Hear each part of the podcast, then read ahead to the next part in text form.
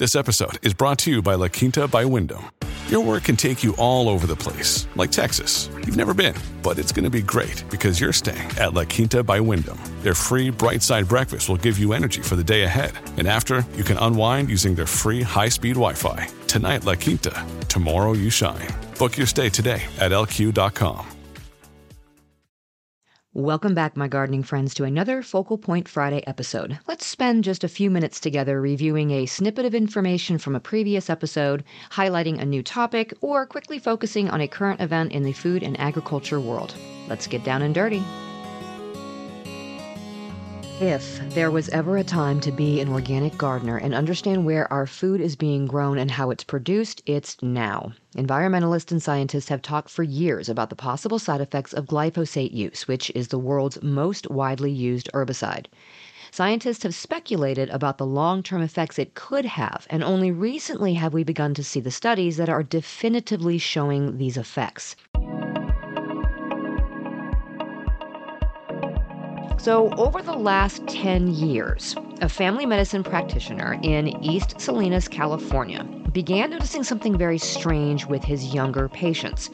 Dr. Charles Limbach had kids in his practice between 5 and 15 years old showing elevated levels of liver enzymes. This is a sign of liver inflammation. So Limbach ordered a full panel of medical tests on each of his patients, and he repeatedly saw the same result fatty liver disease.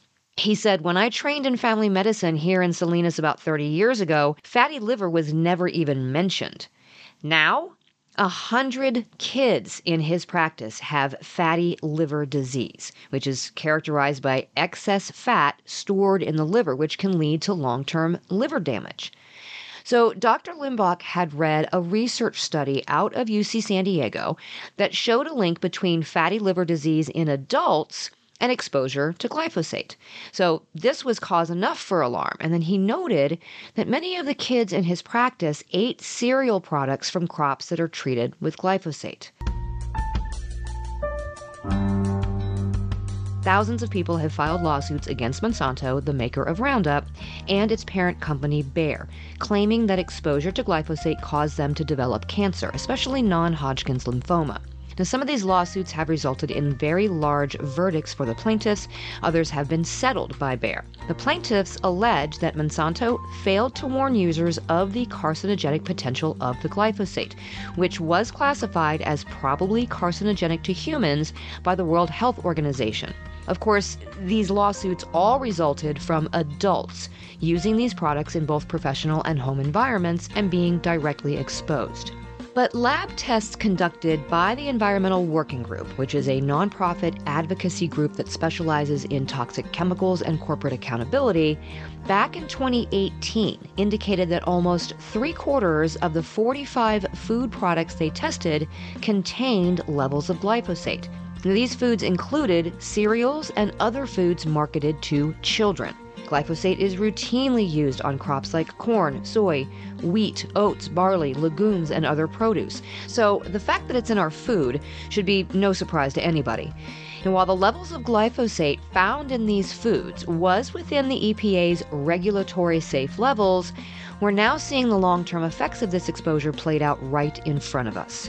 New research from the UC Berkeley School of Public Health shows that childhood exposure to glyphosate is linked to liver inflammation and metabolic disorder in early adulthood, which could lead to liver cancer, diabetes, and cardiovascular disease later in life.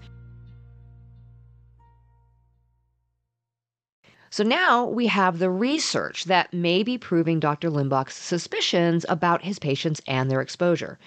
Brenda Eskenazi is the director of UC Berkeley's Center for Environmental Research and Children's Health. And her team used data that she started gathering way back in 2000. So from 2000 to 2002, the researchers enrolled pregnant women and babies into their research. From birth to age 18, Eskenazi's team collected hundreds of thousands of biological samples, health records, and glyphosate exposure data from 480 mother child pairs. Now, it's important to note that these families lived in the Salinas Valley, and it is nicknamed America's salad bowl for a reason. It produces nearly half of all of our lettuce here in the U.S. It's a highly agricultural area, and of course, glyphosate use in that area has continued to climb just like it has in the rest of the world. So, in their new study, the researchers analyzed urine samples from the pregnant mothers and their children at ages 5, 14, and 18. So, the samples that were collected in 2000, when the mothers were pregnant, had non detectable levels of glyphosate and AMPA, which is a derivative of glyphosate, which the researchers noted is consistent with the relatively low use of glyphosate at that time. But by 14 years of age, though, many of the study participants had measurable levels of glyphosate and AMPA in their urine, which was consistent with the rising global glyphosate application levels. High concentrations of glyphosate and AMPA in the children's urine was linked to liver inflammation and metabolic syndrome by the time they were 18 years old.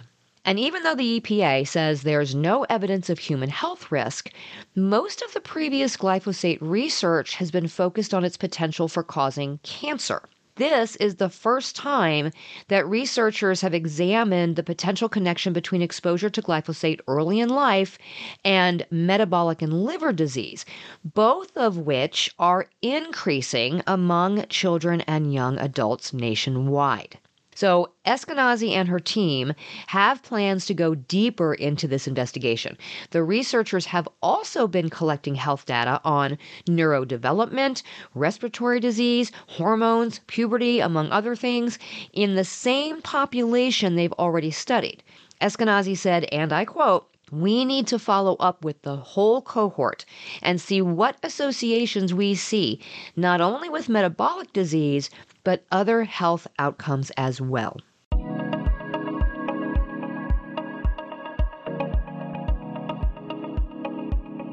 Like I said, one more reason to be vigilant in what we grow, what we buy, and what we eat. We've got enough environmental disturbances going on around us causing health problems. We don't need our food, especially the food we feed to our children, to be another cause. As always, if you want to see the research for yourself or maybe just read the highlights, the links to all of my resources are in the show notes. Thanks for joining me on this Focal Point Friday. I'll be back again on Tuesday for another regular episode of the Just Grow Something podcast. So until next time, my gardening friends, keep on cultivating that dream garden, and we'll talk again soon.